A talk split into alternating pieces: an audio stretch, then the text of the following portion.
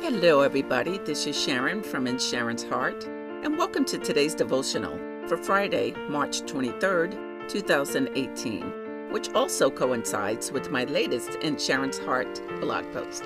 Today's message is titled, When It's Your Time, It's Your Time. Do you know it's just a matter of time before you get what God has for you? So continue to think big because God has big things for you. You know why? Because when it's your time, it's your time. And God wants faithful people who know the power of what He can do. God is a big God, so you have to think big. Big differs from person to person, though. So, whatever your big is, go for it and accept nothing less. It doesn't matter what is going on around you. God will make a way when it seems there's no way.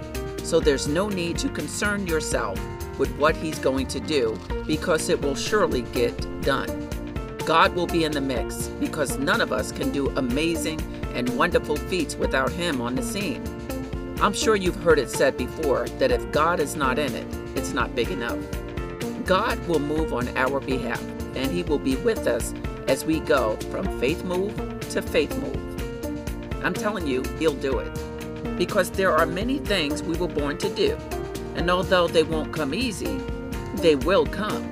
Remember, before the Lord formed us in the womb, He knew us and He set us apart.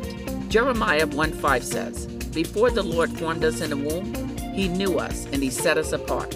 He appointed us as prophets to the nations. That's Jeremiah 1 5. So, now you see why you will make it even if you don't know exactly how? God has big things for you to do, and He will be there every step of the way for you to do them.